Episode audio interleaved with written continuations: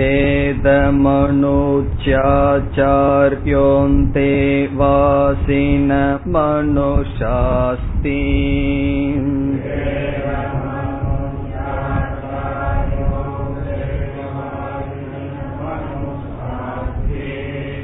சத்யம் வத தர்மம் சர ஸ்வாத்யாயான் மா ப்ரமதஹ.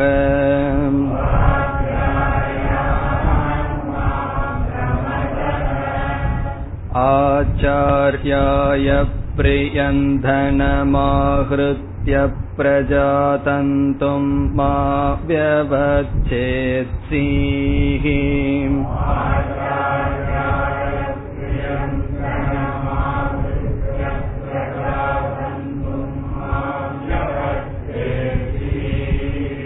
சத்யான் பிரமதிதவ்யம்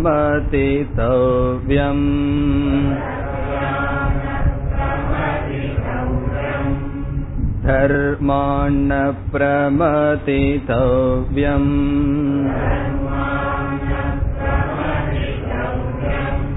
குஷலான் பிரமதிதவ்யம்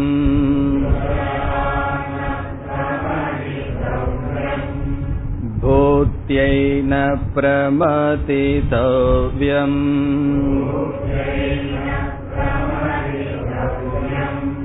ஸ்வாத்யாய பிரவசனாப்யாம் ந பிரமதிதவ்யம்.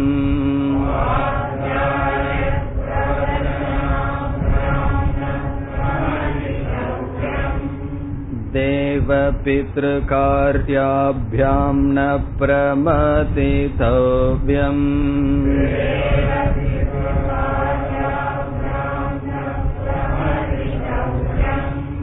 மாத்ரு தேவோ பவ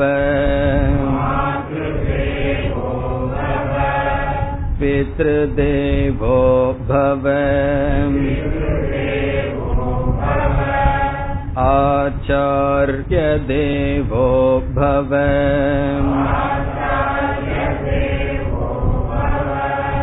அதிதி தேவோ பவ. யான்யனவத்யானி கர்மாணி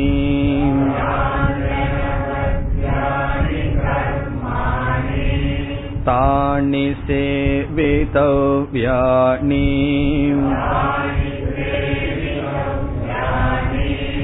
நோ இதராணி யான்யஸ்மாகம் சுசரிதானி.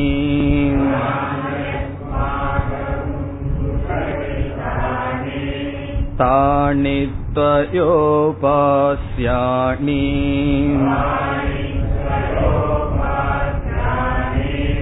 நோ இதராணி ஏகே சாஸ்மத் ஸ்ரேயா கும்சோ ப்ராஹ்மணாஹ.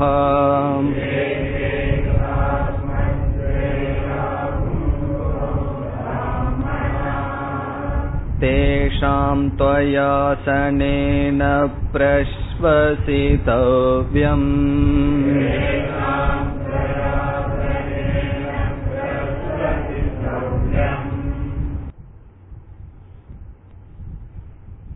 இந்த 11வது அனுவாகத்தில் பண்புகளும் கடமைகளும் வருகின்றது.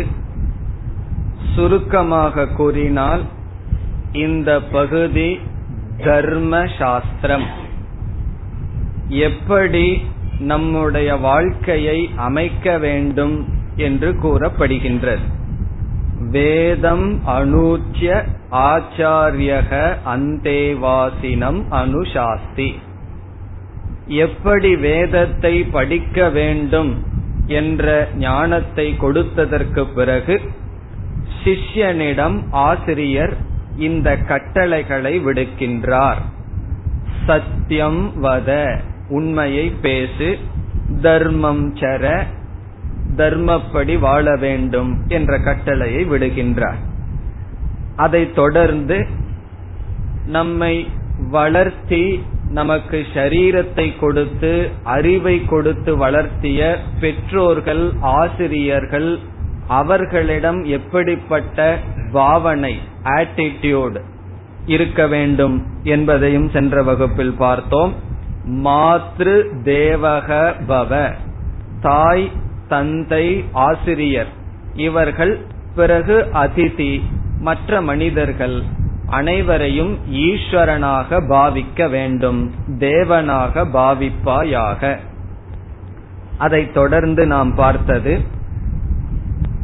இங்கு குருவானவர் கூறுகின்றார்,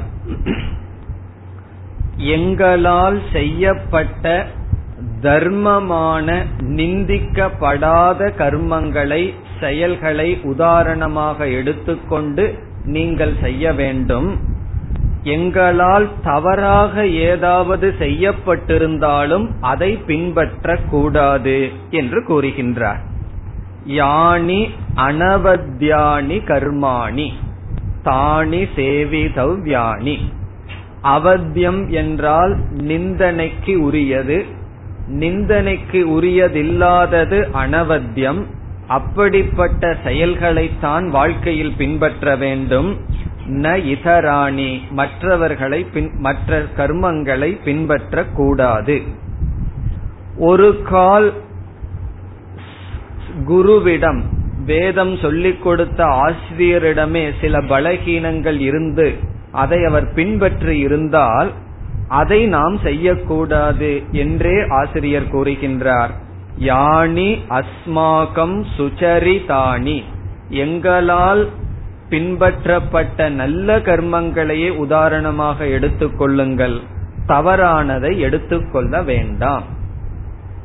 பிறகு அடுத்த பகுதி, ஏகே அஸ்மத் ஸ்ரேயாம்சக பிரம்மனாகா, எவர் நம்மை காட்டிலும் மேலான பிராமணர்கள், இங்கு பிராமணர்கள் என்றால் பண்பாட்டை உடையவர்கள் இருக்கிறார்களோ, தேஷாம் அவர்களுடைய சந்நிதானத்தில், ஆசனேன அவர்களிடத்தில், அவர்கள் நம்முடைய வீட்டுக்கு வந்தால் ஆசனேன பிரஸ்வசி தவ்யம், அவர்களுக்கு இருக்க இடம் கொடுத்து இளைப்பார செய்ய வேண்டும். இதுவரை சென்ற வகுப்பில் பார்த்தோம். நம்மை விட மேலானவர்கள், வயதிலும் அனுபவத்திலும் பெரியவர்கள் நம்மிடம் வந்தால் அவர்களுக்கு முறையாக செய்ய வேண்டிய மரியாதையை செய்ய வேண்டும் என்பதுதான் முதல் பொருள். இனி இந்த பகுதிக்கு இனியொரு விதமாகவும் பொருள் பார்க்கலாம். அப்படி பார்க்கும் பொழுது தேஷாம் ஆசனேன என்பதை தேஷாம் ஆசனே என்று பிரித்து கொள்ள வேண்டும். முன் நாம் பார்த்தது அவர்களுக்கு ஆசனத்தை கொடுப்பதன் மூலமாக, ஆசனேன மூன்றாவது விபக்தி, ஆசனத்தை கொடுப்பதன் மூலமாக இளைப்பார செய்ய வேண்டும்னு பார்த்தோம். இப்பொழுது ஆசனே என்று பிரித்து ந என்ற சொல்லை தனியாக எடுத்துக்கொள்கின்றோம். ஆசனே என்றால் அவர்கள் இருக்கையில், அவர்களுடைய பிரசன்ஸ், தேஷாம் ஆசனே சதி, அவர்கள் இருக்கும் பொழுது ந பிரஸ்வசி தவ்யம், ந பிரஸ்வசி தவ்யம் என்றால் உன்னால் மூச்சும் கூட விடக்கூடாது, அதனுடைய அர்த்தம் நீ பேசக்கூடாது, அமைதியாக இருக்க வேண்டும். நம்மை விட பெரியவர்கள் ஒரு சபையில் அல்லது வீட்டில் இருக்கையில் அமர்ந்திருந்தால் நீ என்ன செய்ய வேண்டும்? துவயா, துவயா உன்னால், சிஷ்யனால், ந பிரஸ்வசிதவ்யம், நீ அமைதியாக இருக்க வேண்டும், நீ பேசக்கூடாது. முன் பார்த்த பொருளுக்கும் இதற்கும் என்ன வேறுபாடு? அவர்களுக்கு ஆசனத்தை கொடுத்து இளைப்பாற செய்ய வேண்டும், மரியாதை செய்யணும்ங்கிறது முதல் பொருள். இரண்டாவது பொருள், அவர்கள் ஆசனத்தில் இருக்கும் பொழுது அவர்களுடைய பிரசன்ஸ், அவர்களுடைய இருக்கையில் அல்லது அவர்கள் முன் நீ பேசக்கூடாது. இதனுடைய பொருள், ஒரு மகாத்மா அல்லது பெரியவர்கள் இருக்கும் பொழுது அவர்களை பேச வைத்து அவர்களிடமிருந்து ஞானத்தை பெற வேண்டுமே தவிர நீ பேசிக்கொண்டு இருக்க கூடாது. ஒரு பெரியவர்கள் வீட்டுக்கு வந்தாங்கன்னு சொன்னா அவர்கள் தான் பேச வேண்டுமே தவிர நாம் பேசிக்கொண்டு இருக்க கூடாது. அதிகமா நாம் பேசக்கூடாது, அவர்கள் தான் பேச வேண்டும். நாம் பேச ஆரம்பித்தால் அவர்கள் என்ன செய்வார்கள்? அவர்கள் ஸ்ரேயாம்சக பெரியவர்கள், அதனால பேச மாட்டார்கள். அவர்கள் பெரியவர்கள் இல்ல அப்படின்னா ரெண்டு பேருமே பேசிட்டு இருப்பார்கள். சில பேர் கான்வர்சேஷன்ல பாக்கல, ரெண்டு பேரும் பேசிட்டு இருப்பாங்க, கேட்கறது யாருன்னு ஆள் இருக்காது. ஒருவர் பேசினார்னு சொன்னா அவருனால கேட்க முடியாது, எதிர்த்து இருக்கிற அவரும் பேசிட்டு இருப்பார். அப்ப என்ன, ரெண்டு சொற்களும் தான் அங்க போராடிக்குமே தவிர அங்க ஸ்ரோதா இருக்காது, வக்தா தான் இருக்கும். பேசிட்டே இருப்பார்கள் ரெண்டு பேர். ட்ரெயின்ல போகும்போது பார்க்கலாம், பஸ்ல போகும்போது பார்க்கலாம். ஒருவர் பேசினா ஒருவர் கேட்கணும், கேட்கும் போது பேச முடியாது. ரெண்டு பேரு பேசுறாங்கன்னா யாரு கேட்கறா? அப்படி இருக்க கூடாது. அப்படி பெரியவர்கள் இருக்க மாட்டார்கள். தேவையில்லாத பேச்சு வந்ததுன்னா அவர்கள் பேசாமல் இருந்து விடுவார்கள். அதனால என்னன்னா நமக்கு இதுதான் சந்தர்ப்பம்னு இவர் பேசிட்டே இருக்க கூடாது. மகான்களினுடைய சந்நிதியில் நீ பேசக்கூடாது என்று சிஷ்யனுக்கு கொடுக்கின்ற கட்டளை. இப்ப பெரியவர் ஒரு மகாத்மா வந்தா அவர் சுபாவமா பேசாம இருப்பார். அவருடைய பிரசன்ஸ்ல நீ பேசக்கூடாது, அவரை பேச வைக்க வேண்டும். இப்போ ஒரு கால் இவரும் போய் பேசாமையே உட்கார்ந்துட்டாருன்னு வச்சுக்கோம். இப்போ ஒரு மகாத்மா நம்ம வீட்டுக்கு வர்றார், அவர் பேசாம அமர்ந்திருக்கார். இவரும் ஒண்ணுமே பேசலைன்னா என்ன ஆகும்னா பேசாம எந்திரிச்சு போயிடுவார். காரணம் என்ன, அவருக்கும் பேசுறதுக்கு விஷயம் ஒண்ணு இல்ல, நீங்களும் பேசல அப்படின்னா ஒன்னும் பேசுறதுக்கு இல்லை. அதனாலதான் ஒரு முறை ஒரு சுவாமிஜியிடம் ஒருவர் வந்தார், வந்து அமர்ந்தார் முன்னாடி. அந்த சுவாமிஜியும் பேசாம உட்கார்ந்துட்டு இருந்தார், அவரும் பேசாமையே இருந்தார் கொஞ்ச நேரம். திடீர்னு அதுக்கப்புறம் அவர் சொன்னார், ஏதாவது சொல்லுங்களேன் அப்படின்னார். இவருக்கு ஒன்னும் புரியல, என்ன சொல்றதுன்னு. ஏதாவது சொல்லுங்க அப்படின்னார். இப்போ அவர் என்ன சொல்லுவார், அவருக்கு என்ன பைத்தியமா ஏதாவது சும்மா சொல்லிட்டு இருக்கிறதுக்கு? ஆகவே சிஷ்யன் என்ன செய்யணும்னு சொன்னா குறைவான வார்த்தைகளை பேசி அவரை பேச வைக்க வேண்டும். மகாத்மாக்களை பேச வைப்பது சிஷ்யனுடைய திறமை.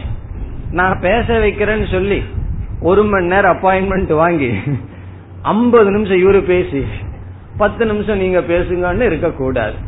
குறைவாக பேசி அவரை பேச வைக்க வேண்டும். காரணம் என்னன்னா அவர் சுபாவமா பேச மாட்டார். சுபாவமா என்ன, அவர் தபஸ் பண்ணி கஷ்டப்பட்டு பேசாம இருக்க கத்துட்டார். சின்ன வயசுல நம்ம பேசி பழகணும், கொஞ்சம் வயதானதுக்கு அப்புறம் பேசாம இருந்து பழகணும். மௌன விரதம் இருந்து பழகிறாங்க, என்ன தெரியுமோ, சின்ன வயசுல கஷ்டப்பட்டு இந்த வார்த்தை அந்த வார்த்தைன்னு பேசி பழகணும். வயதாக பேசாம இருந்து பழகிறது, அது பேசி பழகிறத விட கஷ்டம். ஆகவே அவர் அவ்வளவு தபஸ்ல பேசாம இருந்து பழகி இருக்கார்.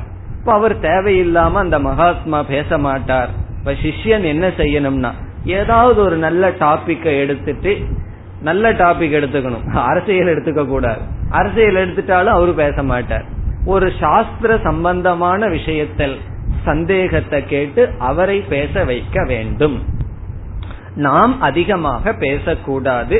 அதனுடைய கருத்து, குருவினுடைய மனதில் சிஷ்யனுடைய மனதை புரிய வைக்கிறதுக்காக பேசலாம். இப்ப நம்மளுடைய மனதை எடுத்து சொன்னாதான் குருவானவர் எடுத்து அதற்கான பரிகாரத்தை கொடுக்க முடியும். வகுப்புல வந்து சில கருத்துக்கள் எல்லாம் நம்ம பொதுவா தான் பேச முடியும். ஒவ்வொருவருடைய மனதுல ஒவ்வொரு விதமான விபரீத பாவனைகள் இருக்கலாம். தனிப்பட்டவர்களுக்கு தனிப்பட்ட சாதனை தேவைப்படலாம். அது உண்மையிலேயே கிளாஸ்ல சொல்ல முடியாது. இப்ப அவர்கள் தனியா சத் சங்கத்துக்கு மகாத்மாவிடம் வந்தால் அவர்கள் என்ன செய்யணும், அவர்களுடைய மனநிலையை பகிர்ந்து கொண்டு இந்த மனநிலையில் நான் எப்படி இருக்க வேண்டும் என்ற ஞானத்தை பெற வேண்டும். ஆகவே அவர்களுடைய இருக்கையில் பேசவே கூடாது அப்படின்னு இங்க உபனிஷத்து சொன்னாலும் இங்க என்ன அர்த்தம்னு சொன்னா தேவையில்லாத விஷயங்களை பேசக்கூடாது, அல்லது அந்த மகாத்மாவோட இருக்கிற காலம் மிக குறைவு. இப்ப அந்த காலத்தை முழுமையா பயன்படுத்தணும்னு சொன்னா அவர் பேசி நாம் கேட்க வேண்டும். நமக்கு அந்த இடத்துல காதுக்கு தான் வேலையே தவிர வாய்க்கு வேலை கிடையாது. பிறகு அவர் எப்படி பேசுவார்? சும்மா பேச மாட்டார். ஆகவே அவரை பேச வைக்க சிஷ்யன் குறைவாக பேச வேண்டும், அல்லது தன்னுடைய மனநிலையை பகிர்ந்து அவரிடமிருந்து ஞானத்தை பெற வேண்டும். இது சிஷ்யனுக்கு கொடுக்கின்ற லட்சணம். இது வேதாந்த மாணவர்களுக்காகட்டும் அல்லது சாதாரணமா இருக்கிற மாணவருக்காகட்டும், பெரியவர்கள் முன் சிறியவர்கள் அதிகமாக பேசக்கூடாது. அப்படி பேசினா அதிக பிரசங்கினெல்லாம் பேர் வந்துடும். அது வந்து மரியாதை அல்ல. ஒரு பெரியவர்கள் 4 பேர் இருக்காங்கன்னு சொன்னாவே நம்ம அந்த இடத்துல அதிகமா பேசிக்கொண்டிருப்பது அது அவர்களுக்கு கொடுக்கின்ற அவமரியாதை. ஆகவே குருகுலத்திலிருந்து சமுதாயத்திற்குள்ள செல்லும் பொழுது ஆசிரியரானவர் இப்படிப்பட்ட பிராக்டிக்கல் அட்வைஸ் எல்லாம் கொடுக்கிறார். ஒரு மகாத்மாவை நீ சந்திச்சா நீ பேசாமல் அவர்களை பேசவை, அவர்களிடமிருந்து தர்மா தர்ம ஞானத்தை தெரிந்து கொள். ஏன்னா தர்ம ஞானம்ங்கிறது சூக்ஷ்மமானது, நீ சிந்தித்து அவர்களிடமிருந்து அறிவை பெற்றுக்கொள். இது எப்பொழுது இந்த பொருள் நமக்கு கிடைக்கும்? ஆசனே ந பிரஸ்வசிதவ்யம்னு பிரிக்கணும். அவர்களுடைய இருக்கையில் நீ பேசக்கூடாது. அவர்கள் இருக்கணும்னு சொன்ன முதல்ல நீ அவர்களுக்கு இருக்க கொடுக்கணுமே, அது முதல் அர்த்தம். ஆசனேன பிரஸ்வசிதவ்யம். இப்ப ரெண்டும் சேர்ந்து போகுது. வீட்டுக்கு ஒரு மகாத்மா வந்தா அவரை முதல்ல இருக்க வைக்க வேண்டும், ஆசனேன, ஆசனத்தை கொடுப்பதன் மூலமாக. அதற்கு பிறகு என்ன பண்ணணும்? அவர்களுடைய ஆசனத்தில் நீ பேசாமல் அவர்களை பேச வைக்க வேண்டும், அவர்களிடமிருந்து ஞானத்தை பெற வேண்டும். இனி அடுத்த சில பண்புகள் வருகின்றது. அடுத்த பகுதி ஸ்ரத்தயா தேயம் அஸ்ரத்தயா தேயம் ஸ்ரீயா தேயம் கிரியா தேயம் பியா தேயம் சம்விதா தேயம்.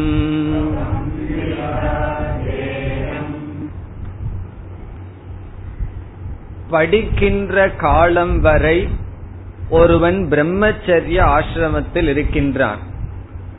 அவனுக்கு இருக்கின்ற விசேஷமான கடமைகள் படித்தல், அது ஒன்றுதான்.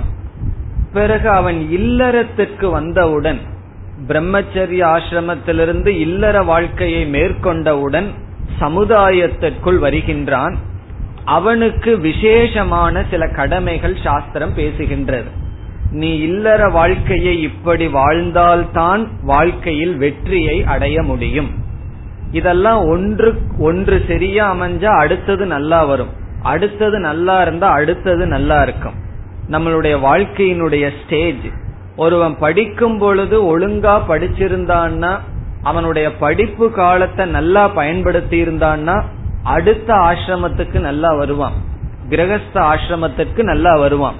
காரணம் என்ன? தர்மா தர்ம விஷயத்தை படிச்சு வேதத்தை எல்லாம் படிச்சு அந்த அறிவோட வருவான். எப்படி இல்லறத்தை நாம் பயன்படுத்த வேண்டும்ங்கிற அறிவோட வருவான். பிறகு அந்த அறிவோட இல்லற வாழ்க்கையை நடத்தினால், பிறகு இல்லறத்துட்டு வெளியே போன்னு சொல்றதுக்கு முன்னாடியே அவன் பக்குவம் அடைந்து வானப்பிரஸ்தத்துக்கு செல்லுவான் கடைசியில. அப்ப அந்த மனப்பக்குவம் அப்பதான் வரும். அப்படி இல்லறத்திற்கு வருகின்ற மாணவர்களுக்கு விதவிதமான கடமைகள் சொல்லப்பட்டிருக்கின்றது. பஞ்சமகா யஜ்ஞங்கள் அவைகளெல்லாம் சொல்லப்பட்டிருக்கின்றது.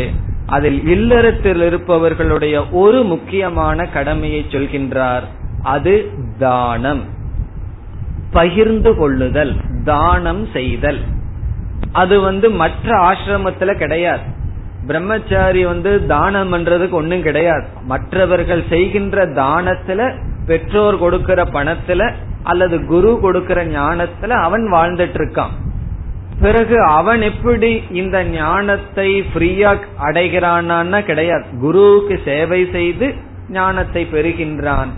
பிறகு வானப்பிரஸ்தாசிரமம் சந்நியாசாசிரமத்துக்கு போனா பணத்துக்கு அவர்களுக்கு அதை அடைவதற்கு வாய்ப்பில்லை. இப்ப இல்லறத்துலதான் பணத்தை சம்பாதிக்கலான்னு சொல்லி இருக்கு, அவர்கள் பணத்தை பகிர்ந்து கொடுக்க வேண்டும், தானம் கொடுக்க வேண்டும். அது இல்லறத்தில் இருக்கின்ற முக்கியமான கடமை. சாஸ்திரம் வந்து பணத்தை சம்பாரின்னு சொல்லுது, நம்ம பார்த்தோம். குஷலாத் ந பிரஸ்வசிதவ்யம் ந பிரமதிதவ்யம்னு பார்த்தோம். பிறகு பூத்தியை நீ வந்து உன்னை பாதுகாத்து கொள்வதிலிருந்து தவறுதலை அடையாதேன்னு பார்த்தோம். உன்னுடைய வாழ்க்கையில முன்னேற்றத்திலிருந்து தவறுதலை அடையாதேன்னு சொல்லப்பட்டுள்ளது. அப்படிப்பட்ட இல்லறத்திற்கு சென்றதற்கு பின் என்ன செய்ய வேண்டும்? பகிர்ந்து கொடுக்க வேண்டும். நம்மளே சம்பாரிச்சு நம்மளே சாப்பிடக்கூடாது, நாம் பகிர்ந்து கொடுக்க வேண்டும். அது பணம் மட்டுமல்ல, நம்முடைய அறிவாகட்டும் எதுவாகட்டும் நாம் பகிர்ந்து கொள்ள வேண்டும். அப்படி தானம் செய்யும் பொழுது எப்படி தானம் செய்ய வேண்டும் என்ற நிபந்தனைகள் இங்கு பேசப்படுகின்றது. இந்த பகுதி முழுவதுமே தானம்தான். தேயம் என்றால் கொடுக்கப்பட வேண்டும். தேயம் துவயா தேயம் அர்த்தம். தேயம் என்றால் கொடுக்கப்பட வேண்டும், உன்னால் கொடுக்கப்பட வேண்டும். எது கொடுக்க வேண்டும் ஆசிரியர் சொல்லல. யாருக்கு எதை கொடுக்க முடியுமோ அதை கொடுக்கலாம், எவ்வளவு கொடுக்க முடியுமோ அவ்வளவு கொடுக்கலாம். அதை எப்படி கொடுக்க வேண்டும் அதுதான் இங்கு வருகின்றது. எப்படி கொடுக்கணுமா? ஸ்ரத்தையா தேயம், ஸ்ரத்தையுடன் மற்றவர்களுக்கு கொடுக்க வேண்டும். ஸ்ரத்தையா தேயம் என்றால் மற்றவர்கள் நம்மைய கொடுக்க சொல்லிட்டாங்களேன்னு கொடுக்க கூடாது. நம்முடைய மனதிலிருந்து ஸ்ரத்தையுடன், நம்பிக்கையுடன், விசுவாசத்துடன், அன்பாக கொடுக்க வேண்டும். இப்ப நாம எதை கொடுத்தாலும் அது ஸ்ரத்தையுடன் தான் கொடுக்க வேண்டும். அது அவருக்கு பிரயோஜனப்படும், இதை நான் மனதார விரும்பி கொடுக்கின்றேன் என்று நாம் கொடுக்க வேண்டும். கொடுத்துட்டு வந்து நான் இவ்வளவு கொடுத்தனேன்னு தலையில அடிச்சிட்டு பல்ல கடிச்சிட்டு அப்படி எல்லாம் கொடுக்க கூடாது. அது அடுத்தது வருகின்றது. அஸ்ரத்தையா அதேயம். அஸ்ரத்தையா ஸ்ரத்தை இல்லாமல் என்ன செய்யக்கூடாதான்? அதேயம். அதேயம்னா கொடுக்க கூடாது, ஸ்ரத்தை இல்லாமல் கொடுக்க கூடாது. அப்ப எனக்கு ஸ்ரத்தை இல்லையேனா ஸ்ரத்தைய வளர்த்திக்கோ அப்படின்னு அர்த்தம். ஸ்ரத்தை இல்லாம கொடுக்க கூடாதுன்னா எனக்கு ஸ்ரத்தை இல்ல கொடுக்க மாட்டேன்னு சொல்லக்கூடாது. ஸ்ரத்தை இல்லாவிட்டால் அதை நீ வளர்த்திக்கொள். அஸ்ரத்தையா அதேயம், ஸ்ரத்தை இல்லாமல் எதையும் கொடுக்காதே. இனி ஒரு ஆசிரியர் இதற்கு எப்படி விளக்கம் சொல்றார்? அஸ்ரத்தையா அபி தேயம். உனக்கு ஸ்ரத்தை இல்லைனாலும் கூட கொடு, முதல்ல அந்த பழக்கத்தை வளர்த்திக்கோ, பிறகு ஸ்ரத்தைய வளர்த்திக்கோன்னு சொல்லி ஒரு விளக்க ஆசிரியர் சொல்றார். உனக்கு ஸ்ரத்தை இருக்கோ இல்லையோ முதல்ல கொடுத்து பழகு. கையை வந்து அப்படி 4 பேர்த்துக்கு கொடுத்து பழகட்டும். அதுக்கப்புறம் அதனுடைய வேல்யூ, கொடுக்கறதுனால ஒரு சந்தோஷம் நமக்கு வரும். அந்த சந்தோஷத்தை அனுபவிச்சிட்டீன்னா நீ பிறகு கொடுக்க ஆரம்பிப்ப. நம்மளே சாப்பிட்டா ஒரு சந்தோஷம், பகிர்ந்து சாப்பிட்டா அதுல ஒரு சந்தோஷம் இருக்கு. அது இல்லையேன்னா 4 முறை பகிர்ந்து சாப்பிட்டு பார்ப்போம், பிறகு ஒரு சந்தோஷம் வரும். அந்த சந்தோஷத்தை அனுபவிச்சா பிறகு பகிர்ந்து சாப்பிடுவோம். அவ்விதம் உனக்கு ஸ்ரத்தை ஆரம்பத்துல இல்லாட்டியும் கூட ஏதோ சாஸ்திரம் சொல்லது, பெரியவர்கள் சொல்கிறார்கள், கொடுப்போம் அப்படின்னு கொடுத்துருவோம். பிறகு என்னன்னா பிறகு நமக்கு ஸ்ரத்த வரலாம், வராட்டியும் போகலாம். ஆகவே உனக்கு விருப்பம் இருக்கோ இல்லையோ கொடுத்து பழகு. இப்ப சில குடும்பங்கள்ல எல்லாம் சிலதெல்லாம் பாரம்பரியமா இருக்கும். இப்போ ஒரு குடும்பத்துல அப்படித்தான் ஒரு பரம்பரையா என்ன பழக்கம்னா, ஒரு ஊர்ல போய் அந்த ஊர்ல சன்னியாசிகள் எல்லாம் ரொம்ப அதிகம். அது ஒரு 100 சாதுக்களுக்கு சாதம் போடுறது, சாப்பாடு கொடுக்கறது, பிக்ஷை கொடுக்கறது, அல்லது ஆசிரமத்துல போய் அங்க இருக்கிற சாதுக்களுக்கு பிக்ஷை கொடுக்கறதுன்னு ஒரு குடும்பத்துல பரம்பரையா வந்துட்டு இருக்கும். அதுல வந்து யாரோ ஆரம்பிச்சு வச்சிருப்பார்கள் பெரியவர்கள், மற்றவர்களுக்கெல்லாம் கொஞ்ச நாள்ல அது சம்மதம் இருக்காது. அது எதுக்கு சும்மா இருக்கிற சாமியார்களுக்கு சாப்பாடு கொடுக்கறது எதுக்குன்னு சொல்லி விருப்பம் இருக்காது. பிறகு என்ன செய்வார்கள், ஏதோ நம்ம பெரியவங்க ஆரம்பிச்சுட்டாங்க செலவோட செலவா போகட்டும்னு சொல்லி ஸ்ரத்த இல்லாமயே கொடுப்பார்கள். பிறகு என்ன ஆகும்னா அவர்களே வாழ்க்கையில கொஞ்ச நாள் அனுபவப்பட்டதுக்கு அப்புறம் இப்படி எல்லாம் தானம் செய்யணும்னு அவர்களுக்கு அப்ப புரியும். இப்ப பெரியவர்கள் சொல்லி இருக்கிற சம்பிரதாயத்துல நமக்கு ஸ்ரத்த இல்லாட்டியும் கூட செஞ்சா பிறகு நமக்கு ஸ்ரத்தையானது வரும். ஆகவே ஸ்ரத்த இருக்கோ ஸ்ரத்த இல்லையோ கொடுக்க வேண்டும். பிறகு மற்ற நியமங்கள் மீண்டும் எப்படி கொடுக்கணுமா, ஸ்ரீயா தேயம், ஸ்ரீயா என்றால் கொஞ்சம் அதிகமாக கொடுக்க வேண்டும். நான் கொடுக்கறேன்னு சொல்லி அந்த பேருக்கு கொஞ்சம் கொடுக்க கூடாது, கொஞ்சம் அதிகமாக கொடுக்க வேண்டும். ஸ்ரீயா அப்படின்னா இன் பிளண்டி. நானும் கொடுக்கறேன்னு இந்த காக்கத்துக்கு சாதம் வைக்கிற மாதிரி அது ஏதோ ஒரு சடங்குன்னு கொஞ்சம் வைக்கிறது, அப்படியெல்லாம் கொடுக்க கூடாது, கொஞ்சம் அதிகமாக கொடுக்க வேண்டும். காகத்துக்கு சாதம் வைக்கிறது கூட கொஞ்சம் அதிகமா வைப்போம், சும்மா ஒரு சாதத்தை எடுத்து வைக்க கூடாது. அப்படி எது செய்யதாலும் கொஞ்சம் அதிகமாக செய்ய வேண்டும். அப்படி சொன்னாலாவது கொஞ்சம் குறையும், இல்லைன்னா இவருடைய எஸ்டிமேட்டுக்கு அது ரொம்ப போய் சேராது. அதனால உபனிஷத் சொல்லுது கொஞ்சம் அதிகமாக கொடு, ஸ்ரீயா தேயம். அடுத்தது ஹ்ரியாதேயம். ஹ்ரியாதேயம் என்றால் வெட்கப்பட்டு கொடுக்க வேண்டும். ஹ்ரீ என்றால் வெட்கம். அது எப்படி கொடுக்கும் போது வாங்குறவன் தானே வெட்கப்படணுமே, கொடுக்கிறவன் எதற்கு வெட்கப்படணும்னு சொன்னா உபனிஷத் உல்டாவா பண்ணுது. வாங்குறவன் வெட்கப்பட்டு வாங்கணும்னு சொல்லல, கொடுக்கிறவன் வெட்கப்பட்டு கொடுக்க வேண்டும். காரணம், இவ்வளவுதான் எனக்கு கொடுக்க முடியுதேன்னு வெட்கப்பட்டு கொடுக்கணுமா, என்னால இதற்கு மேலேயும் கொடுக்க முடியும், பகவான் அவ்வளவு எனக்கு வைக்கல, என்னால இவ்வளவுதான் முடிஞ்சதுன்னு அது அதிகமா கொடுத்துட்டு வெட்கப்படணும். சும்மா கொஞ்சமா கொடுத்துட்டு வெட்கப்படக்கூடாது, அதிகமா கொடுத்துட்டு நம்மனால எவ்வளவு முடியுமோ அதை கொடுத்துட்டு என்னால இவ்வளவுதான் முடிஞ்சதே அந்த எண்ணத்துல கொடுக்க வேண்டும். கிரியா தேயம். அல்லது இன்னும் கொஞ்சம் வேதாந்த ஞானம் இருந்ததுன்னா வேற விதத்துல நினைக்கணும். பகவான் எனக்கு அதை கொடுத்திருக்கார், இதே பொருள் அவனுக்கு கொடுத்திருந்தா அந்த நிலையில நான் இருப்பேன்.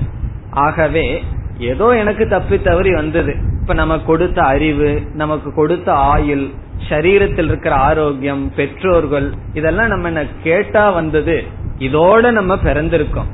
இதே இது இனியொருத்தருக்கு இருந்திருந்தா நான் அந்த நிலையில் இருப்பேன். ஆகவே அவன் வெட்கப்பட்டதை பார்த்து நாம் வெட்கப்பட வேண்டும். வாங்குறவன் சங்கோச்சப்படுவான், அதை நாம் எடுத்து கொள்ள வேண்டும். காரணம், பகவான் என்னை அந்த நிலையிலும் வைத்திருக்கலாம், ஆனா இப்படி வச்சிருக்காருன்னு சொல்லி அவனுடைய தோல்வி, அவனுடைய வெட்கத்தை நாம் ஐடென்டிபிகேஷன், அந்த மனச நம்ம பாவனை எடுத்து கொள்ள வேண்டும். கிரியா தேயம். இனி அடுத்தது பியாதேயம். பியாதேயம் என்றால் பயந்து கொண்டு கொடுக்க வேண்டும். வாங்குறவன் தான் பயந்துட்டு வாங்கணும்னு சொல்லுவார்கள். உபனிஷத்து என்ன சொல்லுது, கொடுக்கிறவன் பயந்துட்டு கொடுக்கணுமா, அதனுடைய அர்த்தம் அக்கறையுடன் கொடுக்க வேண்டும். அக்கறையுடன் கொடுக்க வேண்டும், அதுதான் வித் கன்சர்ன், அதுதான் பியாதேயம் என்று சொல்லப்படுகின்ற. என்ன, சில சமயங்கள்ல வீட்டுல தேவையில்லாத பொருள்கள் எல்லாம் இருக்கும், என்ன பண்ணுவோம், அது தானம் பண்ணிடலாமே அப்படின்னு பண்ணுவோம். அழுகி போன பழங்கள் பிரிட்ஜில் வச்சு அதுக்கப்புறம் சாப்பிட முடியாத பழைய சாதங்கள், இதெல்லாம் என்ன பண்ணுவோம், வீட்டுக்கு வர்றவங்க சைல்ட் சர்வெண்ட்டுக்கெல்லாம் கொடுப்போம். அப்படி எல்லாம் கொடுக்க கூடாது. ஏன்னா ஒரு பயம் இருந்ததுன்னு சொன்னா இந்த மாதிரி எல்லாம் செய்ய மாட்டோம். காரணம் என்ன, நாம எதை கொடுக்கிறோமோ அதனால அவர்களை அவமானப்படுத்துற மாதிரி நம்ம கொடுத்துட்டோமா. இப்ப யாருக்காவது ஏதாவது பொருளை கொடுக்கணும்னா தூக்கி எறிய கூடாது. அப்படி நம்ம கொடுக்கிற விஷயத்துல ஒரு சமயம் நம்ம குறைவா கொடுத்துட்டோமா, தேவையில்லாத காலத்துல கொடுத்துட்டோமா, அவர் கேட்டு அதிகமா டிலே பண்ணி கொடுத்துட்டோமா, இப்படி நம்ம பயந்துக்கணுமா, அந்த பயத்துடன் கொடுக்க வேண்டும், அக்கறையுடன் கொடுக்க வேண்டும். அந்த காலத்துல கடன்பட்டார் நெஞ்சம்போல் கலங்கினானே இலங்கை வேந்தன்னு சொல்லுவார்கள். இது மாத்தி இருக்கு. இந்த காலத்துல கடன் கொடுத்தார் நெஞ்சம் போல் கலங்கினானே இலங்கை வேந்தன் இருக்கு. கடன் வாங்கினவங்களுக்கு இப்படிப்பட்ட பாவனையே இருக்கிறது இல்ல, கடன் கொடுத்தவங்களுக்கு தான் இதெல்லாம் இருக்கு. பயம் இருக்கு, எப்ப திருப்பி வருமோ, இந்த மாதிரி பயம் எல்லாம் காலம் அவ்வளவு மாறி இருக்குன்னு சொல்லி. அதே போல நார்மலா வாங்குறவங்களுக்கு தான் இது இருக்கணும், குறைவா வாங்கணும், பயத்தோட வாங்கணும், வெறுக்கப்பட்டு வாங்கணும்னு சொல்லுவோம். ஆனா இதெல்லாம் கொடுக்கிறவங்களுக்கு இருக்க வேண்டும். இதெல்லாம் சேர்ந்துதான் ஸ்ரத்தைன்னு சொல்லப்படுது. ஸ்ரத்தைங்கிறது சாதாரணமானது, அது ஸ்ரத்தைனா என்ன, பயபக்தியோட அக்கறையோட நம்மனால முடிஞ்சளவு அதிகமாக நாம் கொடுக்க, ஸ்ரத்தையுடன் கொடுக்க வேண்டும். பிறகு அடுத்த சொல் சம்விதா தேயம். சம்விதா தேயம் என்றால் சரியான அறிவுடன் கொடுக்க வேண்டும். அது என்ன சரியான அறிவு என்றால், தானம் எப்படி செய்ய வேண்டும்னு பகவான் கீதையில சொல்லியிருக்கார். 3 தானம், சாத்விக தானம், ராஜச தானம், தாமச தானம்னு சொல்லியிருக்கார். அதில் தேச சம்விதா தேயம் சொன்னா சரியான தேசத்துல கொடுக்கணும், அவருக்கு எந்த இடத்துல தேவையோ அதை கொடுக்கணும். பிறகு சரியான காலத்துல கொடுக்கணும். ஒருவர் அட்மிஷனுக்கு பணம் வேணும், கொஞ்சம் ஏதாவது பொருள் கொடுத்து உதவுங்கன்னு சொல்றாரு, ஒரு 3 மாசத்துக்கு அப்புறம் வாங்கன்னு சொன்னா என்ன பிரயோஜனம்? அவருக்கு அந்த நேரத்துல தேவைன்னா அந்த நேரத்துல கொடுக்கணும், அந்த தேசத்துல தேவைன்னா அந்த தேசத்துல கொடுக்கணும். பிறகு அந்த பாத்திரத்துக்கு கொடுக்கணும். அந்த பாத்திரம் சொன்னா தகுதி உடையவர்களுக்கு கொடுக்கணும். நமக்கு விருப்பமா இருக்கேன்னு அதிகமா கொடுக்க கூடாது. பாத்திரம் அறிந்து பிச்சை போடுன்னு சொல்றமே, இந்த அறிவோட தானம் பண்ணணும். இப்ப தானம் பண்ணணுங்கிறது மட்டும் முக்கியம் அல்ல, அதை நம்ம அறிவோடு தானம் செய்ய வேண்டும். அறிவு இல்லாமல் தானம் செய்தால் அதுக்கு பேரு தானம் அல்ல, அதற்கு பெயர் உதாசீனம் அல்லது ஊதாரித்தனம்னு சொல்லுவார்கள். அவன் ஊதாரித்தனமா பொருளை செலவு பண்றான்னு. இப்ப ஒருவனுக்கு பணம் வந்துடுதுன்னா ஃப்ரெண்ட்ஸ் எல்லாம் வர ஆரம்பிச்சிருவாங்க, நான் எல்லாத்துக்கும் செலவு பண்றேனே, நான் தானம் பண்றேனேன்னு சொன்னா அது பேரு தானம் அல்ல, அது உதாரித்தனம், உதாசீனம். அப்படி இல்லாமல் அறிவுடன் பொருளை பகிர்ந்து கொள்ள வேண்டும். நம்ம கொடுக்கிற பொருள் பிரயோஜனமான பொருளா இருக்கணும், அது அவர்களுக்கு பிரயோஜனப்படுற மாதிரியா இருக்கணும். அது அவரு இனியொருத்தருக்கு தானம் பண்ற மாதிரி பொருளை நம்ம கொடுக்க கூடாது. அப்படி அறிவுடன் கொடுக்க வேண்டும். இத ஏன் இங்க சொல்றார் திடீர்னு ஆசிரியர்னு சொன்னா, இங்கு யார குறிச்சு பேசிட்டு இருக்கார்? இல்லறத்துக்கு செல்கின்றான், வேதம் எல்லாம் படிச்சு முடிச்சு பிரம்மச்சரிய ஆசிரமத்திலிருந்து கிரகஸ்த ஆசிரமத்திற்கு செல்கின்றான். அவன் எப்படிப்பட்ட அறிவோடு உள்ள செல்ல வேண்டும், அதற்காக இந்த கருத்துக்கள் சொல்லப்படுகின்றது. இனி அடுத்த பகுதி. அதயதி தே கர்ம விசிகித்சா வா விருத்த விசிகித்சா வா ஸ்யாத்.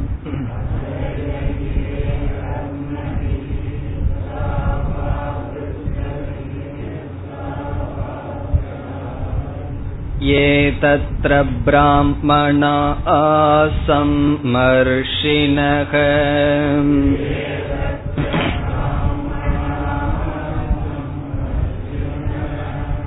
யுக்தா அயுக்தாஹ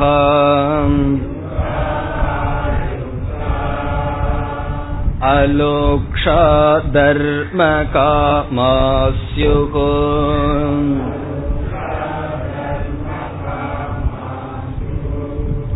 யதா தே தத்ர வர்த்தேரன்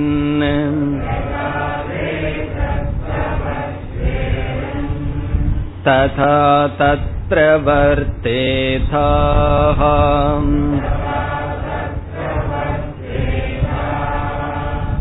அதாப்யாக்யாதேஷு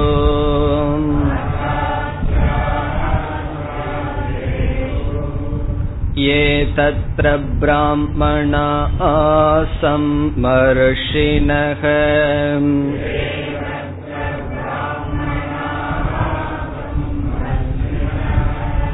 யுக்தா அயுக்தாஹ. அலோக்ஷா தர்ம காமாஸ்யுஹ.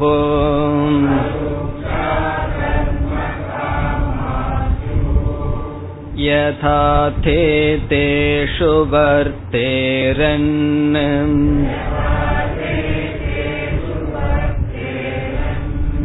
ததா தேஷு வர்த்தேதாஹ.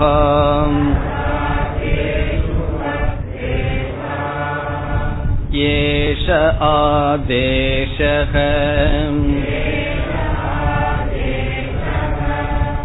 ஏஷ உபதேஷஹ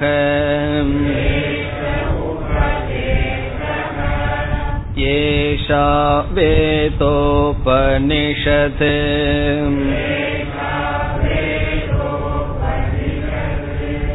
ஏததனுசாஸனம் ஏவமுபாசிதவ்யம்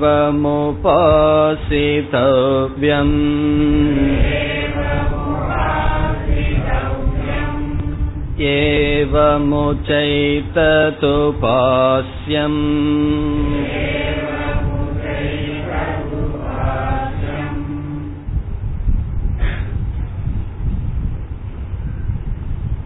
இந்த கடைசி பகுதியில் நாம் எப்படி வாழ வேண்டும், நாம் செய்கின்ற செயல்களில் நமக்கு சந்தேகங்கள் வந்தால் அதை எப்படி நிவர்த்தி செய்ய வேண்டும் என்று சொல்லப்படுகின்றது. நாம் அன்றாட வாழ்க்கையில் வாழ்ந்து கொண்டிருக்கின்றோம். சில சூழ்நிலைகளில் நாம் எப்படி நடந்து கொள்ள வேண்டும்? இரண்டு விதமான சந்தேகங்கள் வரலாம். ஒன்று, நம்முடைய கடமைகளில் சந்தேகம் வரலாம். எது என்னுடைய கடமைன்னு தெரியாமல் இருக்கலாம். அல்லது வேதத்தில் இருக்கின்ற சில விஷயங்களை படித்து அதுல சந்தேகம் வரலாம். காரணம், வேதத்தில் சில வாக்கியங்கள் இருக்கின்றது. சாயம் ஜுகோதி பிராதர் ஜுகோதின்னு சொல்லி, காலையிலையும் செய்யி சாயந்தரம் செய்யின்னு சொல்லியிருக்கு. இப்ப நமக்கு சந்தேகம் வரலாம், வேதத்துல ரெண்டும் சொல்லியிருக்கே, எந்த நேரத்துல யாகத்தை பண்ணணும்?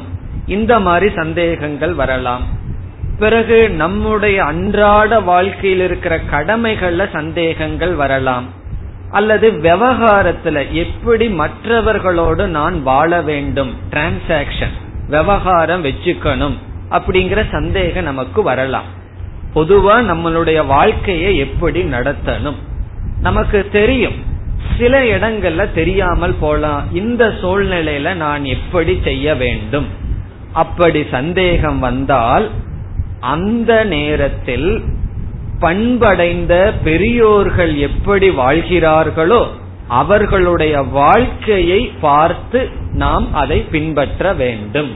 பெரியோர்களுடைய வாழ்க்கை, அவர்களுடைய சொற்களை நாம் துணையாக கொண்டு நிச்சயம் செய்ய வேண்டும். அதுதான் இந்த பகுதியினுடைய சாரம். இந்த முழு பகுதியினுடைய சாரமே நம்முடைய வாழ்க்கையில் விவகாரத்தில் சந்தேகம் வந்தால் பெரியவர்களுடைய வாழ்க்கையை உதாரணமாக கொண்டு நாம் அதை செய்ய வேண்டும். இது வேதத்துல இருக்கின்றது. அன்றாட வாழ்க்கையிலேயும் இந்த உண்மை இருக்கு. ஒரு ஜட்ஜ் ஜட்ஜ்மெண்ட் கொடுக்கணும்னு என்ன செய்வார்? இதற்கு முன்னாடி இருக்கிற கேஸ ரெஃபர் பண்ணுவார். இதற்கு முன்னாடி இந்த சூழ்நிலையில இந்த மாதிரி ஜட்ஜ்மெண்ட் கொடுக்கப்பட்டது, அதனுடைய அடிப்படையில் இப்பொழுது முடிவெடுக்கப்படுதுன்னு சொல்லுவார். எப்பவுமே இதற்கு முன்னாடி நடந்ததை ஒரு பிரமாணமாக வைத்துக் கொள்வார்கள். அதே போல நமக்கு வேதம், பிறகு இதிகாசம், ஸ்மிருதி, இத படிச்சு இதிலிருந்து சந்தேகங்கள் நமக்கு வரலாம். இப்ப நமக்கு பிராக்டிக்கலா ஒரு சந்தேகம் வருதுன்னு வச்சுக்குவோம். உபனிஷத்தையோ அல்லது பகவத்கீதையவோ போய் படிச்சா அது நமக்கு பதில் சொல்லாது. காரணம் என்ன? சாஸ்திரம்ங்கிறது ஜடமானது. பிறகு என்ன பண்ணணும்னா, அப்பொழுது வாழ்ந்திருக்கின்ற மகாத்மாக்கள் அவர்களுடைய வாழ்க்கையை பார்த்து அதை ஆதாரமாக கொள்ள வேண்டும். அதுதான் இங்கு சொல்லப்படுகின்றது. நம்ம ஏற்கனவே பார்த்திருக்கோம், தர்ம அதர்ம விஷயத்தில் மூன்று பிரமாணம் இருக்குன்னு பார்த்திருக்கோம். ஒன்று ஸ்ருதி, ஒன்று ஸ்மிருதி, இனி ஒன்னு சிஷ்டாச்சாரக, வேதத்திலேயே சொல்லி இருக்கு இது சரி இது தவறு. பிறகு வேதத்தை விளக்க வந்த பகவத்கீதை முதலிய நூல்கள் புராணங்கள் அதுலேயும் விளக்கப்பட்டுள்ளது. பிறகு இப்பொழுது இருக்கின்ற மகாத்மாக்களினுடைய வாழ்க்கைதான் தர்மத்தையும் அதர்மத்தையும் நிர்ணயிக்கும். இப்ப சாஸ்திரம் எவ்வளவு பிளெக்சிபிளா இருக்குங்கிறத நம்ம பார்க்கணும். இப்ப மனுஸ்மிருதி இருக்கின்றது, அந்த மனுஸ்மிருதியை நம்ம படிச்சோம் அப்படின்னா அதுபடி இன்னைக்கு நம்ம வாழ முடியாது. சிலதெல்லாம் நம்ம அதை விட்டு தான் வாழ்ந்தாக வேண்டும். பிறகு நமக்கு சந்தேகம் வரலாம், மனுஸ்மிருதி சொன்னதையே நம்ம விட்டு வாழலாம்னு சொன்னா அதற்கு அடுத்தாக வந்த இப்பொழுது இருக்கின்ற மகாத்மாக்கள் ஒன்னு சொன்னா அதுவும் தர்ம சாஸ்திரம் தான். ஆகவே சிஷ்டாச்சாரக தர்மத்தை அதர்மத்தை நிர்ணயிக்கின்ற ஒரு ஞானம் என்பது இங்கு குறிப்பாக பேசப்படுகின்ற. இப்பொழுது மந்திரத்திற்குள் செல்லலாம். அத, அத என்றால் சப்போஸ், ஒரு கால், டவுட், நமக்கு சந்தேகம் வந்தால்தான் அவர்களுடைய துணை தேவை. அத என்றால் ஈஃப், ஒரு கால், எதி, அத எதி, ஒரு கால், கர்ம விசிகித்சாவா விருத்த விசிகித்சாவா, தே என்றால் உனக்கு, ஒரு கால் உனக்கு. இங்க குரு சிஷ்யனுக்கு சொல்றார், ஒரு சமயம் உனக்கு, தே உனக்கு, கர்ம விசிகித்சா, விசிகித்சா என்றால் சந்தேகம், டவுட். விசிகித்சா இந்த வார்த்தை எங்காவது கேட்ட மாதிரி ஞாபகம் இருக்கோ? ஒரு உபநிஷத்துல படிச்சிருக்கோம், ஏயம் பிரேதே விசிகித்சா மனுஷ்யேன்னு சொல்லி கட்டோபனிஷத்துல இந்த சொல் பயன்படுத்தப்பட்டது. இப்படி ஒரு சந்தேகம் இருக்கின்றதுன்னு சொல்லி, அப்படி விசிகித்சா என்றால் சம்சயக, சந்தேகம். ரெண்டு விதத்துல சந்தேகம் உனக்கு வந்தால் கர்ம விசிகித்சா.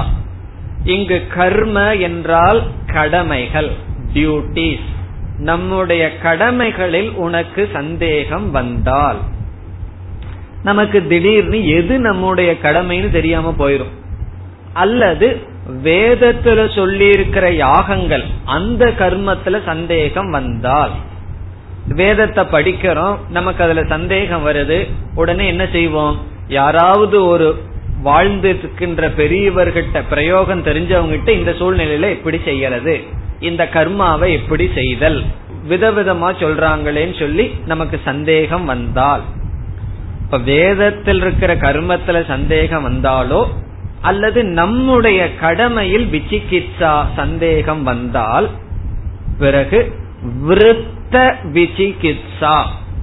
இங்கு விருத்த என்றால் விவகாரம், டிரான்சாக்சன், டீலிங்ஸ், நம்முடைய விவகாரத்துல சந்தேகம் வந்தால், இந்த சூழ்நிலையில நான் எப்படி இவரிடம் நடந்து கொள்ளுதல், இப்படி ஒரு சந்தேகம் வந்தால்.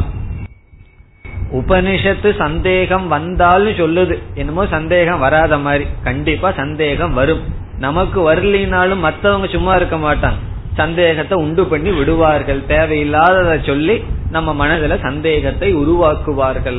ஆகவே சந்தேகம் வந்தால் விசிகித்சா சியாத், அப்படி ஒரு சந்தேகம் இருந்தால் என்ன செய்யணுமா, பிராமணாகா, பிராமணாக என்றால் மேலானவர்கள், ஏ தத்ர பிராமணாக, தத்ர என்றால் அந்த தேசத்தில் அந்த காலத்தில் அந்த இடத்தில், நமக்கு எந்த இடத்துல சந்தேகம் வருதோ எந்த காலத்துல சந்தேகம் வருதோ அந்த சூழ்நிலையில், ஏ பிராமணாக, எந்த பிராமணர்கள் இருக்கிறார்களோ. இனி வருகின்ற சொற்கள் எல்லாம் அந்த பிராமணனுக்கு அடைமொழி. இப்படிப்பட்ட பிராமணர்கள் அந்த சூழ்நிலையில எது செய்வாங்களோ அதைத்தான் நீ செய்யணும், அல்லது அவர்களிடம் கேட்டா இதை செய்யு சொன்னாங்கன்னா அதை செய், அல்லது அந்த சூழ்நிலையில அவர்கள் என்ன செய்கிறார்களோ அதுதான் தர்மம். இப்ப தர்மத்துக்கு சாஸ்திரம் கொடுக்கிற லட்சணம், அப்படிப்பட்ட மேலானவர்கள் எதை செய்கிறார்களோ அதுதான் தர்மம்னு சொல்லியாச்சு. அதற்கு மேல தர்மம் ஒண்ணு கிடையாது. இப்ப கண்ணப்ப நாயனார் அல்லது கல்லறி நாயனார் படிக்கிறோம், ஒரு கல்லை எடுத்து பகவான் மேல எரிஞ்சிட்டு போவாராம் புஷ்பம் மாதிரி. அல்லது கண்ணப்ப நாயனார் மாம்சத்தை கொடுத்தாராம். அவர்கள் பிராமணர்கள், அவர்கள் எதை செய்தார்களோ அதுதான் தர்மம். அப்படி பெரியவர்கள் எதை செய்கிறார்களோ அதுதான் தர்மம். அப்ப நானும் பகவான் கோயில்ல போய் கல்ல போடட்டுமான்னா போடலாம். எப்ப தெரியுமோ, அவர் கல்லெடுத்து போடும் போது அவர் மனதில் எவ்வளவு பக்தி இருந்ததோ அந்த பக்தி நமக்கு இருந்தா போடலாம். கண்ணப்ப நாயனார் மாதிரி நானும் காலை எடுத்து பகவான் தலையில வைக்கலாமானா, நம்ம கண்ணை தோண்டி கொடுக்கிற அளவுக்கு தியாக புத்தி இருந்தா தாராளமா வைக்கலாம். அது இல்லாம அதை மட்டும் செய்யறேன்னு சொல்லக்கூடாது. அது ஏற்கனவே சொல்லியாச்சு. எது நல்லதோ அதை பின்பற்றணும், மேலோட்டமா பார்த்து அதை மட்டும் பின்பற்றன்னு சொல்லக்கூடாது. இனி வருகின்ற சொற்கள் எல்லாம் யார நம்ம பார்த்து பின்பற்றமோ அவர்களுக்கு அடைமொழி. இதுல கொஞ்சம் கவனமா நம்ம இருக்கணும். மற்றவர்களை நம்ம உயர்ந்தவர்கள்னு நினைச்சிட்டு அவர்களை பின்பற்றி இருக்கிறது மோசம் போயிடக்கூடாது. ஏன்னா அவரை சொன்னாரு அதனால பின்பற்றணும்னு சொல்லி நாம யார பார்த்து பின்பற்றணும்னு சொன்னா அவர்களுக்கு இவ்வளவு அடைமொழி, இவ்வளவு தகுதிகளும் யாருக்கு இருக்கோ அவர்களை பார்த்து தான் பின்பற்றணும். ஏன்னா பெரியவர்கள் எப்படி வாழ்கிறார்களோ அதை பார்த்து பின்பற்றணும்னு சொன்னா அடுத்த கேள்வி வருது, யார் பெரியவர்கள்? வயசுல பெரியவர்கள்னு வச்சுக்கலாமான்னா வச்சுக்க முடியாது. காரணம் என்ன? வயதே ஒருவருக்கு ஞானத்தையோ பக்குவத்தையோ கொடுக்காது. வயதும் கொடுக்கும், வயது கொடுத்தா நல்லது, வயது வர வர பக்குவம் இருந்தா நல்லது. ஆனா அப்படி இருக்குங்கிற அவசியம் இல்லை, அதை நம்ம அனுபவத்துல பார்த்துட்டு இருக்கோம். ஆகவே யார் பிராமணர்கள் லட்சணம் வருகின்றது. ஏ பிராமணாகா, எந்த பிராமணர்கள், எப்படிப்பட்டவர்கள்? சம்மர்ஷினக, இதெல்லாம் அடைமொழி. இப்படிப்பட்டவர்கள் எப்படி வாழ்கிறார்களோ அப்படி வாழ வேண்டும். சம்மர்ஷினக முதல் அடைமொழி. சம்மர்ஷினக என்றால் அறிவை உடையவர்கள், விவேகத்தை உடையவர்கள், சாஸ்திர விஷயத்தில் விவேகத்தை உடையவர்கள். அவர்கள் சாஸ்திரத்தை தரவா படிச்சிருக்கணும், கரைச்சு குடிச்சிருக்கணும். சாஸ்திரத்துல அறிவை உடையவர்கள். சம்மர்ஷினக டிஸ்கிரிமினேட் பண்ணுவார்கள் அர்த்தம், நல்லா பிரிக்க தெரிந்தவர்கள், சாஸ்திரத்தை அறிந்த அறிவாளிகள். பிறகு அடுத்த சொல் யுக்தாகா. யுக்தாகா என்றால் அனுபவசாலிகள், சாஸ்திரத்துல படிச்ச அறிவை அனுபவத்துக்கு கொண்டு வருபவர்கள். சாஸ்திரம் ஒண்ணு, நான் பேசுறது அனுபவம் ஒண்ணு, விவகாரம் ஒண்ணுன்னு இருக்க கூடாது. அவர்கள் என்ன அறிவு இருக்கோ அந்த அறிவை நடைமுறைக்கு கொண்டு வந்தவர்கள். இந்த வேதாந்த அறகுறையா படிச்சவங்க என்ன சொல்லுவாங்க தெரியுமோ, எல்லாம் ஒண்ணும் கிடையாது, சாஸ்திரம் தெரிஞ்சுட்டா போதும், அனுபவம் எல்லாம் ஒண்ணு இல்லைன்னு சொல்லுவார்கள். அதெல்லாம் கேட்டு நம்மளுடைய மனம் சிதறக்கூடாது. தர்ம சாஸ்திரம் பண்புகள் எதை கேட்கிறோமோ அதை அனுபவத்திற்கு கொண்டு வர வேண்டும். யுக்தாகா என்றால் அனுபவசாலிகள். அடுத்த சொல் ஆயுக்தாகா.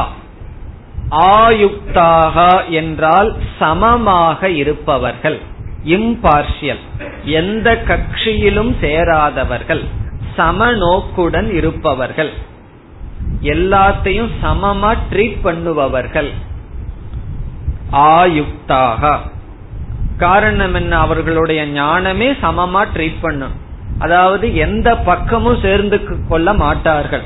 அப்படி அவர்கள் எந்த பக்கம் சேர்கிறார்களோ அது தர்மம், தர்மத்தினுடைய பக்கம்தான் சேருவார்களே தவிர அவர்கள் சமநோக்குடன் இருப்பார்கள்.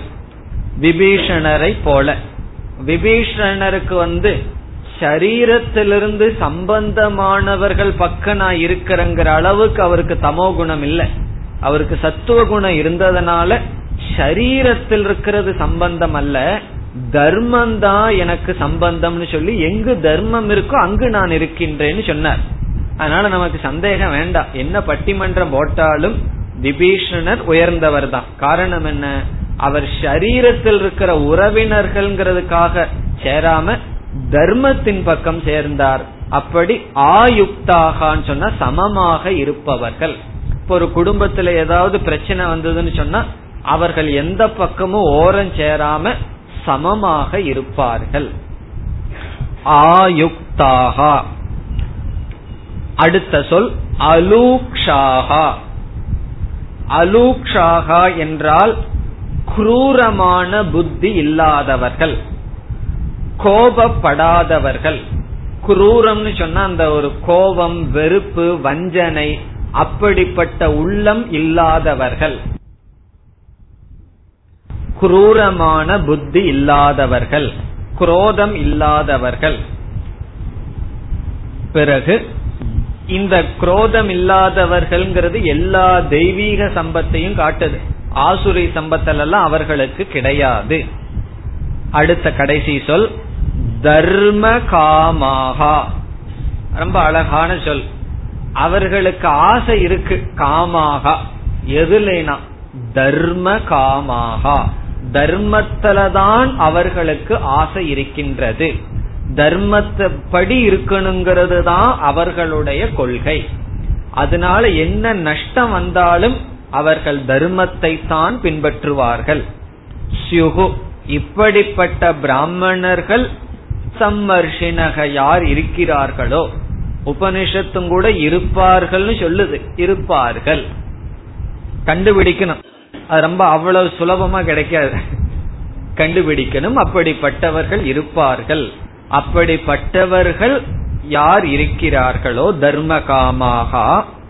பிறகு என்ன, யதா தே தத்ர வர்த்தேரன், யதா எந்த விதத்தில், தே அவர்கள், இப்படிப்பட்ட மகாத்மாக்கள், தத்ர வர்த்தேரன், தத்ரன அந்த சூழ்நிலையில் நடந்து கொள்வார்களோ, வர்த்தேரன் சொன்னா நடந்து கொள்வார்களோ.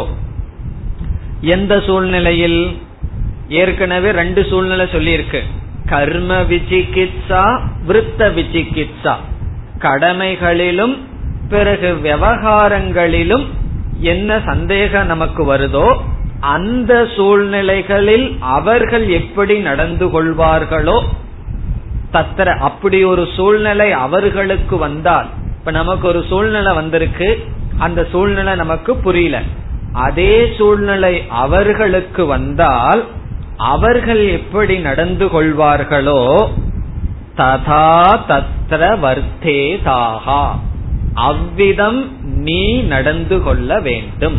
ததா என்றால் அவ்விதம், தத்ர என்றால் அந்த சூழ்நிலையில், வர்த்தேதாஹா துவம் நீ அவ்விதம் நடந்து கொள்ள வேண்டும். இதனுடைய சாரம் என்ன, பெரியவர்கள் எப்படி நடந்து கொள்கிறார்களோ அவ்விதம் நீ நடந்து கொள். இந்த குழந்தைகள் எல்லாம் எழுதி பழகிறதுக்கு காப்பி நோட்ல வந்து டீச்சர் எழுதுவார்கள், அதை பார்த்து எழுதி பழகும். அதே போல நம்முடைய நடத்தைக்கு மகான்களினுடைய வாழ்க்கை தான் பாடம். அதனாலதான் விதவிதமான மகான்களினுடைய கதையை படிக்கிறது, ஆழ்வார்கள், நாயன்மார்கள், இத்தனை பேர் கதையை படிக்கிறோம், சங்கரர் போன்ற மகான்களுடைய கதையை எதுக்கு நம்ம படிக்கிறோம், பிரசங்கம் எல்லாம் நம்ம படிக்கிறோம், மகாபாரதம் படிக்கிறோம், ராமாயணம் கேட்கிறோம், இதெல்லாம் எதற்குனா பெரிய மகாத்மாக்கள் எப்படி வாழ்ந்தார்கள்னு தெரிஞ்சிட்டு பிறகு நமக்கு அப்படி ஒரு சூழ்நிலை வந்தால் அப்படி வாழ வேண்டும். இப்போ மகான்களினுடைய வாழ்க்கைய படிக்கிறதுல பிரயோஜனம் இருக்கு, அவர்கள் இப்படி வாழ்ந்தாரே நமக்கு என்ன போச்சுங்கிறதல்ல, அவர்களுடைய வாழ்க்கையிலிருந்து நாம் எப்படி வாழ வேண்டும் என்று தெரிந்து கொள்வதற்காக. இப்ப அவர்கள் தத்ர வர்த்தேரன், அந்த சூழ்நிலையில எப்படி இருந்தார்களோ அப்படியே நீயும் நடந்து கொள்ள வேண்டும். இனி அடுத்த பகுதியில் இதே கருத்து தான் வருகின்றது. அத என்றால் மீண்டும் அப்யாக்யாதேஷு, அப்யாக்யாதேஷு என்றால் நிந்திக்கப்பட்டவர்களிடம் மகாத்மாக்கள் எப்படி நடந்து கொள்கிறார்களோ அப்படி நடந்து கொள்ள வேண்டும். அப்யாக்யாதேஷுனா அக்யூஸ்டு பர்சன் அர்த்தம், குற்றம் சாட்டப்பட்ட மனிதர்கள், அதர்மப்படி வாழ்கின்ற மனிதர்கள், அவர்களிடம் மகாத்மாக்கள் எப்படி நடந்துக்கிறாங்களோ அப்படி நீ அவர்களிடம் நடந்துகொள். இப்ப முன்ன வந்து கடமைகள்ல சந்தேகம் வந்தா அந்த கடமைய மகாத்மாக்கள் எப்படி செய்வார்களோ அப்படி செய். டிரான்சாக்சன் விவகாரத்துல சந்தேகம் வந்தா அப்படி செய். பிறகு அபியாக்கியாதேஷுன்னு சொன்னா அதர்மப்படி வாழ்பவர்களிடம் நான் எப்படி விவகாரம் பண்ணணும், அது வேற சந்தேகம் வரும். ஏன்னா நம்மை சுற்றி இருப்பவர்கள் கொஞ்சம் அதர்மப்படி இருப்பார்கள். நம்ம சாஸ்திரம் எல்லாம் படிச்சு ஏதோ தர்மப்படி வாழலான்னு ஒரு ஆசை வந்து அப்பப்ப கொஞ்சம் அப்படியே விட்டு போனாலும் கூட கொஞ்சம் தர்மப்படி வாழுவோம். நம்ம சுற்றியும் சில அதர்மம் செய்வார்கள், பொய் சொல்பவர்கள் இருப்பார்கள், தப்பான வாழ்க்கை வாழ்பவர்கள் இருப்பார்கள். அவங்களோட எப்படி டிரான்சாக்ட் பண்றது, அவங்களோட எப்படி விவகாரம் செய்தல், அது ரொம்ப கஷ்டமா இருக்கேனா. அந்த அவர்களிடம் மகாத்மாக்கள் எப்படி நடந்து கொள்வார்களோ அப்படி நடந்து கொள். அவர்களிடம் மகாத்மா எப்படி நடந்து கொள்வார்கள், முதல்ல மன்னிப்பார்கள், அதுபோல நீயும் மன்னித்து விடு. ஆகவே அவர்கள் எப்படி சொல்கிறார்களோ, இப்ப ஒருவர் நம்மிடம் சொல்றாருன்னு வச்சுக்கோ, என்னிடம் ஒருவர் வீட்டுல இருக்கார், அவர் ரொம்ப அதர்மம் பண்றார், பொய் சொல்றார், நான் என்ன பண்ணட்டும், என்ன அவமானப்படுத்துறார், என்ன பண்ணட்டும்னா மகாத்மா என்ன சொல்வார், நீ திருப்பி அவமானப்படுத்தாதே, அது அவங்களுடைய சுபாவம், அவங்க உன்னை அவமானப்படுத்தினால் படுத்தட்டும், அது அவங்களுடைய விவகாரம். அவர்களிடம் நீ எப்படி நடந்து கொள்ள வேண்டும், மகாத்மாவுக்கு ஒரு அவமானம் வந்தா அவர் அவர்களிடம் எப்படி நடந்து கொள்கிறார்களோ அதே போல் நீ நடந்து கொள். இது பிராக்டிக்கலா வர்ற உண்மை. நம்ம தர்மப்படி வாழ வாழ அதர்மப்படி இருப்பவர்கள் எல்லாம் நமக்கு பகைவர்களாகி விடுவார்கள். இப்ப அவங்களிடம் நான் எப்படி டிரான்சாக்ட் பண்றது, அவங்களிடம் எப்படி விவகாரம் பண்ணணும்னா ஒரு மகாத்மா எப்படி நடந்துக்குவாரோ அப்படியே நீயும் நடந்துகொள். இதனுடைய அர்த்தம், யாரையுமே மனதுக்குள்ள வெறுத்து விடக்கூடாது. வெறுப்பு மனதுக்குள்ள போயிடுதுன்னு சொன்னா முதல்ல நம்ம தான் பாதிக்கப்படுறோம். மனதுக்குள்ள ஆழ்ந்த வெறுப்பை வச்சுட்டு தியானமோ பூஜையோ நிம்மதியா பண்ண முடியாது. ஏன்னா அந்த வெறுப்பு உள்ள ஏதாவது பண்ணிக்கிட்டே இருக்கும். பூஜை பண்ண பண்ண தியானம் பண்ண பண்ண திடீர்னு அவங்கள நினைச்சிருவோம். நம்ம விரும்புறவங்களை அதிகமா நம்ம நினைக்க மாட்டோம், நம்மளை வெறுக்கிறவங்களை தான் அதிகமா நம்ம நினைச்சிட்டு இருப்போம். காரணம் என்ன, அந்த வெறுப்புக்கு அவ்வளவு சக்தி இருக்கு. ஆகவே இந்த உலகத்துல அவர்கள் மோசமா இருக்கலாம், நம்ம மனசுல அவர்களை அவ்விதம் நினைக்க கூடாது. அதே சமயத்துல எப்படி அவங்களோட விவகாரம் பண்ணணுமோ அந்த அறிவோடையும் செய்ய வேண்டும். பிறகு மீண்டும் உபனிஷத் அதை திருப்பி சொல்லுது, ஏ பிராமணாகா யுக்தாகா ஆயுக்தாகா அலூக்ஷாகா தர்ம காமாகா. ஏன் திருப்பி சொல்லுது, மறந்துட்டு சொல்றாரோ ரிஷின்னு சொல்லக்கூடாது. இதெல்லாம் முக்கியம்ங்கிறத காட்டுகின்றது. இப்படிப்பட்ட மகாத்மாக்கள் எப்படி நடந்துக்கிறாங்களோ அப்படி நடந்துக்கும். வேற யாராவது அவங்க திருப்பி பழி வாங்கி இருப்பாங்க, நானும் அவங்கள பார்த்து பண்றேன்னு சொல்லக்கூடாது. இப்படிப்பட்ட மகாத்மாக்கள் அப்படிப்பட்டவர்களிடம் எப்படி நடந்து கொள்கிறார்களோ அப்படி நீ நடந்து கொள். இப்படி சொல்லிட்டு இது ஆதேசம், இது உபதேசம், இதுதான் வேதோபனிஷத்துன்னு உபனிஷத் முடிக்கின்றது. அந்த பகுதிகளை அடுத்த வகுப்பில் பார்ப்போம். ஓம் பூர்ணமத பூர்ணமிதம் பூர்ணாத் பூர்ணமுதச்யதே பூர்ணஸ்ய பூர்ணமாதாய பூர்ணமேவாவசிஷ்யதே. ஓம் சாந்தி சாந்தி சாந்தி.